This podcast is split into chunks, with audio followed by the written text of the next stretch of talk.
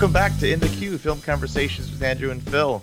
I'm your co-host Phil, and the term La La Land is uh, an affectionate term for the city of LA, but it also serves as a metaphor for the feeling of being in your own world, which is directly applicable to the world of today's film.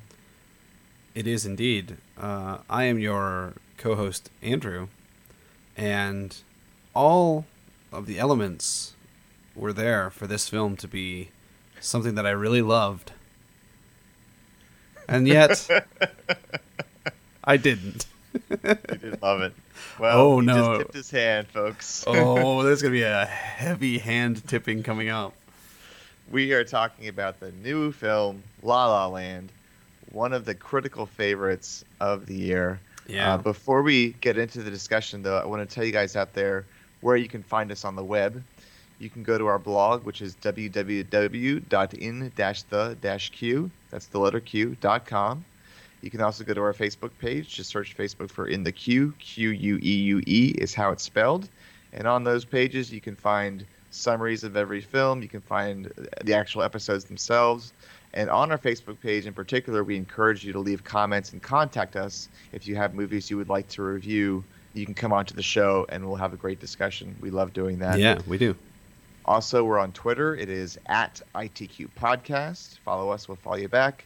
And lastly, you can find us on iTunes and also other podcast aggregate apps such as Overcast and Podcast and who knows what else. Uh, if you if you're listening to this now, chances are you've already found us. So good on you. Good job. Yeah. So the film we're talking about today, it is La La Land. Two options.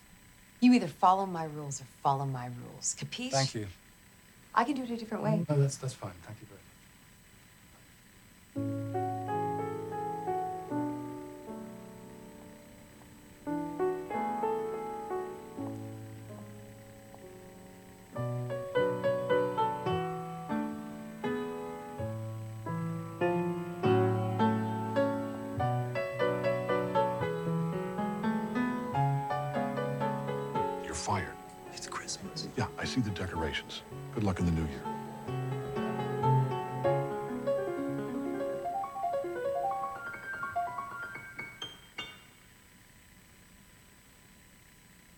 I just heard you play, and I wanted. It's pretty strange that we keep running into each other. Maybe it means something. I doubt it. Yeah, I don't think so. You could just write your own roles, you know, write something that's as interesting as you are. What are you gonna do? I have my own club. Is that gonna happen every time? I think so.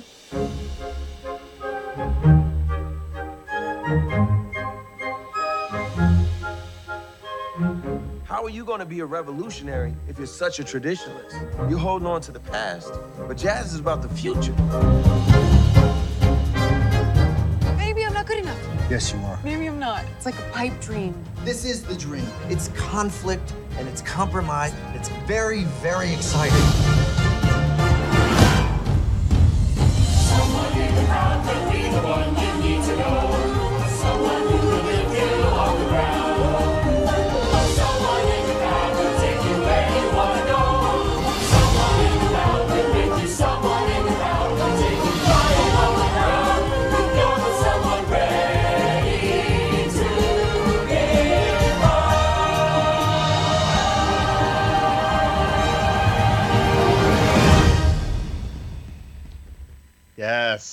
That's it. That's it. that's uh, the main trailer for La La Land, and um, I'm going to ask Andrew a pointed question in Uh-oh. just a moment. Uh, but first, I just want to give you guys a, summary of the film, or a sort of general overview of the plot, Yeah, in just case give him, anybody. a, give him a taste. Give them a little Oh. smackering. Smackering? Smattering. Smackering? Okay, smackering would be good. Um, but really, you only really need a taste to kind of get an idea of what the story is because the plot is very kind of concise and, and simple in a way. Paper Um, thin, you might say. well, it's a musical. It doesn't have to be, you know, yeah, no, I, uh, yeah. atonement or something. uh, so the the story is uh, it's about Mia, who's an aspiring actress. uh, and she's working as a barista in L.A. and she's struggling to get jobs as an actress. And she meets Sebastian, played uh, Mia is played by Emma Stone. Sebastian is played by Ryan Gosling. He is a struggling jazz musician, and uh, so they're both struggling, and they kind of meet and strike up a relationship, and they become sort of they fall in love, and then Yeah. um, their their respective ambition uh, in their in their careers threatens to tear them apart, and that's kind of what the the general overview is. And I just wanted to I wanted to ask Andrew. I have a, a a theory slash Yeah. question for people who did not really like this movie. Yep. Did you like the opening number? Uh, okay. I have complicated feelings about this movie in almost every regard. Oh boy, Uh, this would be good. The short answer is no, I did not. Uh huh. I, oh, man, it was ahead, so spit it out, it was so disappointing for me because uh, the the film this film you know it's it's trying to resurrect the musical in in in a sense you know it's certainly paying homage to the old movie musicals of yesteryear. And as such it it, it pulls out all the stops in order to make that happen. And all the stops include big production numbers on the 405 right? Yeah, um, that's the opening number he's referring to. yeah, and if they, I mean, clearly they hired a lot of professional dancers for that sequence, but zero professional singers. And I, I just thought that it was a mess of tone and intent and like what what were what was what was being said with that Well, I mean i don't even I think that the the argument about the singing is I'll latch onto that first. I, I can Sure. understand that argument because people have written about this and I it's hard to really refute this. Ryan Gosling and Emma Stone in particular are not great singers. They're not expressive singers. no And it seems to be that this musical is not trying to resurrect great singing in musicals as much as it's trying to resurrect the spectacle, the the camera movement, the Well- the pageantry of it. Well, this this cuts straight to the heart of my issue with this film, and with most modern movie musicals, in fact. Uh, but I think that this film is one of the most egregious violators of this. Yeah. People who, like, you can't just resurrect the feel of a movie musical without all of the elements being there. You can't make a musical without people who can sing and dance. It's you just can't. And nobody's done it successfully, and nobody will ever be able to do it successfully because if you just put stars in your movie who clearly just took tap dancing lessons, you know, for the couple of months before they started filming this, you know, I mean, like, God, uh, Well, you know, if you look at old classic mu- musicals like Singing in the Rain or An American in Paris, I mean, this they're products of a different era when when the actor often came from the stage and and it, you had to sing and dance. You had to be able to to fence even as sometimes as an actor. You had Sure, to be able sure. to perform and there's really no equivalent these days. Somebody actually posted on um, on one of those godforsaken forums on IMDb that only singers should appear in musicals and movie musicals because you have to be able to belt it out. And but even singers aren't completely great dancers all the time, so it's hard to find a well-rounded Well- uh, individual to to hand to shoulder this new revival. Well, the problem is that there are plenty of people out there in the world exactly like that, but they're not hiring them because they're not going to sell tickets. Because Ryan Gosling and Emma Stone will sell tickets on their names alone, Yeah. uh, especially given the pedigree of them having done several films together in which they were romantically linked. hmm So people want to see that again, and people will pay money to see that again. But, but they, man, like t- taking nothing away from them because I think they're both fantastic performers, and I think that they're great in this film. Uh, on the relationship level, you know, like when they're when they're acting, it's great, and they're Mhm. great, and I believe it. But when the singing and dancing starts, it, it, it just becomes a hot mess. Did you ever think when you were watching it that that was the point?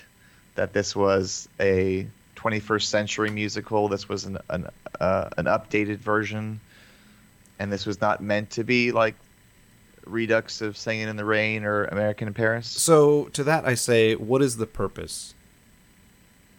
What is the purpose of making a new movie musical that's just lethargic? What is what is Well, the I- purpose of making a movie musical without any of the joy or the wonder or the the amazing talent on display? I think there's still joy in the film and wonder. I, I I think there's still many things going on to behold and enjoy, even if you know the the singing and dancing by the two leads is not you know up to the standards of the the great films. Well, I okay. think- uh, here's what I think is to answer your question. Here's what I Mhm. think is the the point of this film, and that is to invigorate this movie portrayal of the city of Los Angeles as a magical place, full of color and and delight and magic, and uh, we could argue about you know the, the the people who were excluded from that world No. which which is you know there's definitely Notable. several several notable you know, exclusions but uh, I think what they're doing is they want to it's it's a love letter to LA in a way and it's trying to kind of revitalize the image of LA in movies as a place where beautiful things can happen Great. Uh, make a promotional video for the Los Angeles Film Office. Like, I, I don't know. Why make it into a, a, a movie that people have to pay to go see? I, I don't the, really. the exuberance of the direction the exuberance of the staging it's See, all here's sort the of thing: is that like you asked me earlier, what did I think about the opening number? I Yeah. I was so excited about seeing this movie, I can't even tell you. And when that opening number started, I just sort of slumped back in my chair and I was like, "Oh God, what have we gotten ourselves into? Is this what we're going to have to suffer through for this entire movie?" And the answer was yes. And that is to say, you know, suffering through what, you may ask? Well, suffering through this sort of hollow pageantry. It's it's all of the the right, you know, it's all the right moves and all of the right staging or, you know, so they think, but Mhm. it's without any personality or vim or vigor. It's just it's just empty. I just found it to be completely empty and devoid of any anything interesting going on basically. wow I- well I mean I some people would say LA is an empty place Well, yeah, and in that respect, I mean, kudos, you nailed the feeling of LA. but I don't know that that was the intention and I don't know that that is ultimately what you want out of a movie, you know? hmm Um, yeah But but really, for me, this was all exemplified in in one scene in particular. So if you haven't seen the movie, there's going to be a mild spoiler alert here. Uh, there's a scene where uh, Seb and Mia have they're they've they're just getting to know each other, and they've they're looking for Mia's car, and they wind up in this sort of little park that overlooks a really kind of crappy Los Angeles, and they comment on how crappy the view is, and you know all this fun stuff.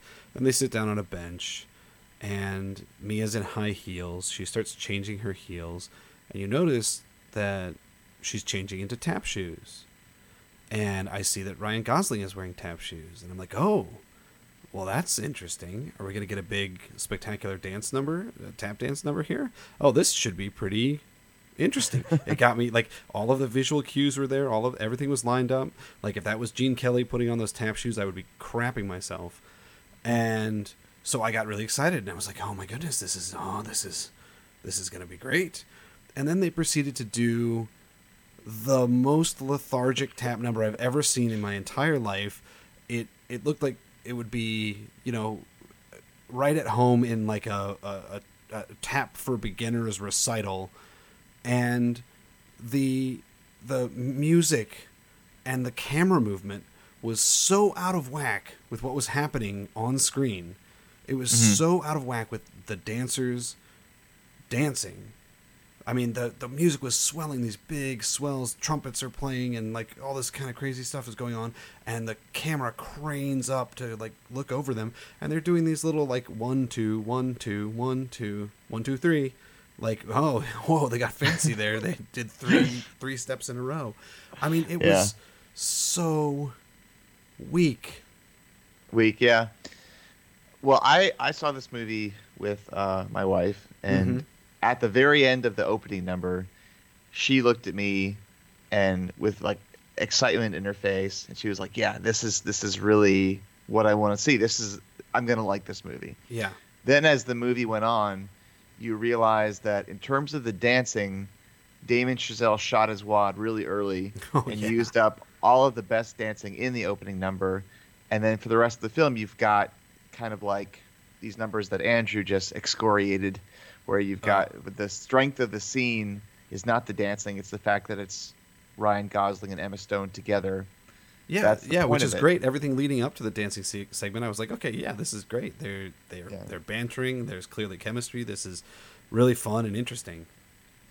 and it's just this is the 2016 version of a musical. That's that's how I saw it. That's how I interpreted it. It's Well, not going to live up to just those classical Then standards. Never make another musical. Then just don't.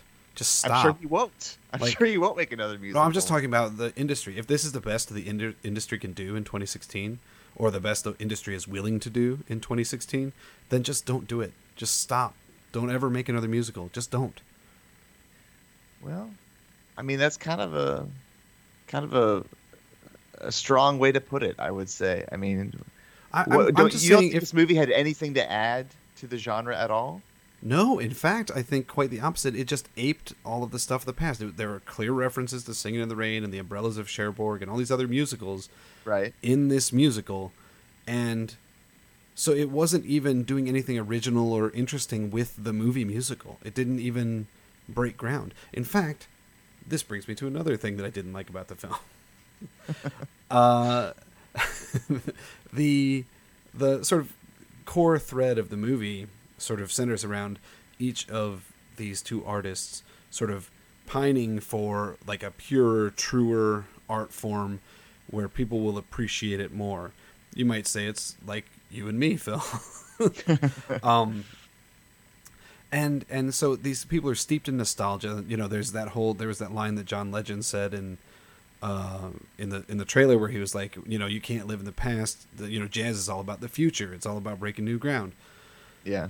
And and so the movie sort of makes that point uh, through John Legend's character and uh, and through Emma Stone's character to some extent, and then it proceeds to wrap up tidily. Again, spoiler alert for anybody who is Mhm. still listening. Uh, it proceeds to wrap up tidily with both of the people getting exactly what they want, which is not that thing. You know, it, it's it. I mean, it, I mean, it is that that nostalgic thing, but it's not Mhm. the future. It's not thinking forward thinking, and it doesn't bring anything new to anything. I, I mean, I just thought it was it was so trite for it to to sort of resolve itself uh, by saying, "Yeah, this guy ends up having a successful jazz club just playing old jazz standards." You Mhm. know, uh, you know, old, you know, not not even old standards, just free form jazz. You know, the way it's meant to be played Right. and she makes it as a big movie star you know after the only reason she does it is by doing her own thing and getting back to the stage and writing her own material and doing a one woman show like it's not you know i don't know man Well, i don't know it bothered me the favorite, my favorite thing about the movie uh, were the the non musical parts in a way, like the the parts that you singled out. Yes, I mean you are you're have you're taking a very critical approach to these to this film, and I agree that your your criticisms are valid. But I wouldn't necessarily throw away the baby with the bathwater in this case. I wouldn't throw away the whole film because I think there's That's a lot fair. to enjoy. that's fair and, And- I, I do think you're right I, I i don't mean to make it sound like i just hated the film altogether i just Um, like for the acclaim that it's getting in the award nominations that it's scooping up, it does not deserve. Like this is an average movie in almost Hmm. every way. Well, I would I don't know if I'd call it average in every way. I think that the direction is is a tour de force. The the Whoa. staging uh, the staging of the musical numbers apart from like the dance choreography, the way that Chazelle organizes the shots and the camera movements and how it's all very planned out and very ornate and and kinetic, I was really dazzled. And but the thing is, but that's me. I'm a I I really focus on the directing Sure. and uh, some people seem to be focusing on just the overall mise en scène, and they're just kind of dazzled by that. Maybe those people haven't seen Singing in the Rain or American in Paris or The Bandwagon or any number of classic movies, but I was dazzled by the the how kind of well well planned it was all, how how just sort of the and and the and the the presentation of LA and all of its colorfulness and and its Mhm. beauty, it was all good filmmaking. I thought. So that's the way that it was that the material was approached. That's the way it was lensed and presented to us. Some of the material itself, I thought was a little weak. Like you didn't mention this, I'm sure you hated this scene. it's uh, the scene where Ryan Gosling is thinking "City of Stars" and he's like walking down this pier yeah. uh, on the beach, and he's he's got this. He finds this hat that just kind of rolls up to him, and he's like singing this like mournful song, and he's whistling a tune, and like he picks up the hat, and he kind of seems like he's about to do some kind of Chaplin esque bit, you know, with the hat, Yeah. and and then he just he like uh, it's really it's very lame what he does with the hat. He just kind of like he just kind of like stands at attention and then sticks the hat out in the air and then like grabs it with his other hand and it's like it's clear that Ryan Gosling is not his his vaudevillian antics are not nearly at the same level of, as like Charlie Chaplin and No. that's really the best they could come up with um, but for me the really kind of uh, selling point of La La Land spoiler alert again to everybody listening is the very end when the Mhm. film resolves in a way just like I thought it was going to resolve, and that is as a melancholy love story where the lovers don't get together. Yeah, which I appreciated actually. I actually thought that it was very nice how it resolved, and I think that it was uh, a good sort of, you know, direction to take, especially because they sort of pull the rug out from under you in this whole sort of spectacular ending sequence, which I do think Mhm. goes on a little bit too long, a lot bit too long. Um, Yeah. I think it's about three or four minutes longer than it needs to be. um, but the I, I did appreciate the way that it resolved, and as long as we're talking about kudos, I do think that the performances at the center of the film, at, with Emma Stone and Ryan Gosling, I think they're both great. They're great. Mhm. They're charismatic. They're likable. They do a great job when they're in dialogue scenes. Um, it's just that the movie demands more of them, and in those, it, it actually seems like they're uncomfortable. It seems like they're uncomfortable singing. They're uncomfortable dancing, and no Mm. matter no matter how much charisma they have, it's not you know, like Gene Kelly also had charisma, and he could sing and dance. And he could dance it while having a 104 degree fever too, and look like Yeah. he's having the time of his life. yeah, yeah, um, which is incredible. Uh, but these, you know, these are not actors who've spent every day since they were four years old practicing the same thing, you know. And by that, I, I don't mean that they aren't, you know, well rehearsed, practiced actors. I'm just saying that they haven't been perfecting dance moves. They haven't per- been perfecting their voices for singing. They Mhm. they're these are kind of classic modern Hollywood actors who are there for their je ne sais quoi, you know. Yeah, certain I don't know what. Indeed.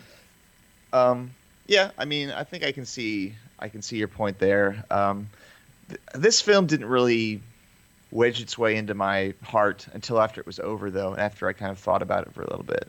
But uh, I I don't I'm not trying to disabuse you of your convictions because you make a good point. Uh, these people are not they're not they're not up to the same caliber as the classic movie musical performers were of yesteryear. And uh, let me just ask you, Yeah. what do you think was the the last great movie musical? Oh man. Um, maybe Little Shop of Horrors. Oh, interesting. So you don't even think like Moulin Rouge or Oh, I hate Moulin Rouge. I hate Moulin Rouge. I hate Chicago. Not because I dislike the show Chicago, but because I think that they they did the, they did the same thing. They got Richard Gere and Renee Zellweger, people who don't know how to sing or dance. John C. Reilly, you know, people who mm-hmm. who don't belong in a film like that. Even though they turn in good performances for what they're trying to do, they're not great performances. The best people in that in in Chicago, as a for instance, are Queen Latifah, who's been singing since she was tiny, mm-hmm. and Catherine Zeta-Jones, who's been singing and dancing since she was tiny. You Right. know, and the people who didn't spend their whole youth doing those things, it shows. Yeah. Um, although didn't Ryan Gosling grow up doing like teen beat like he was in like he was in the Mickey shows? Mouse Club. Yeah, yeah, yeah. So he had some experience, but um, but he it wasn't really brought out in his performance. I would say it was a little bit too. Uh, Sure. I mean, being a child performer doesn't necessarily mean that you are, you know, that's the thing that you chose to do. I mean, if you heard Mhm. Ryan Gosling singing in Blue Valentine, you would never imagine that this is somebody who had trained their whole life to sing. I think that Little Shop of Horrors is an interesting choice for for the last great musical because uh, you've got like Ellen Greene who was in the Broadway show. and Who- is so good in that movie. Yeah, and who really, prob- perhaps the most difficult role. You know, she was she was taken from the stage. But you got Rick Moranis, who, you know, his his singing and dancing abilities are not that stellar. It's but true. it's a funny show. It's a funny show. That's what matters. and it's not just funny but it also understands the conventions of the movie musical and it and it sticks to them and it and it presents it with the same level of uh, self-assuredness and sort of uh, vigor that the old movie musicals do i mean you watch those you watch them singing suddenly seymour and it's funny in that it's like set in this like broken down old back alley but the moves that the the camera are making and the moves that the actors are making and all of that it's like pure west side story so you know it's it's it works yeah. Well, that's uh, Frank Oz directing, right? Yeah, So the yeah. The director of the Muppet films himself is um. I remember he made a movie with Marlon Brando, and uh, Marlon Brando kept calling him Miss Piggy to uh, to get on his nerves. um, okay, well, yeah, I think that yeah. La La Land. When we do our top ten list, I think La La Land might be on mine. I'm guessing it's not going to be on it's yours. It's not going to be on mine i can tell you that much but still, you know, it's a one of the notable releases of the year. it's more fun and i have to admit that there were moments in the film where i was touched and i did you know i may have shed a tear here or there. It did affect me and the music is quite good. Uh, so it's not this isn't a, a film without merit and it's it, it is very fun at times. It's very funny at times. Um, and as you say phil there is some very assured direction going on you know in the film as I think Damien Chazelle has demonstrated he's very capable of with one of my favorite movies from two years ago, Whiplash. right, yeah. Um, so, you know, it it's there's good here, and it's fun, and it's it's worth going to see. I think, um, and probably it's going to be a rare thing for you to be able to see something like this in a theater. So maybe check it out if you want to see it in the theater. But uh, but overall, I was really disappointed in it, and I felt let down. And I'm even more disappointed that it's garnering all the acclaim that it's garnering. Yeah, especially when it's beating out movies like Moonlight, which, you know, Yeah. Oh I, my god. I know you I know you prefer Moonlight over this film. Yeah. Uh, okay, that's our show about La La Land. Um, stay tuned for our next episode. We're going to be talking about the new Martin Scorsese film called simply Silence. Stay tuned for that. We'll see you next time.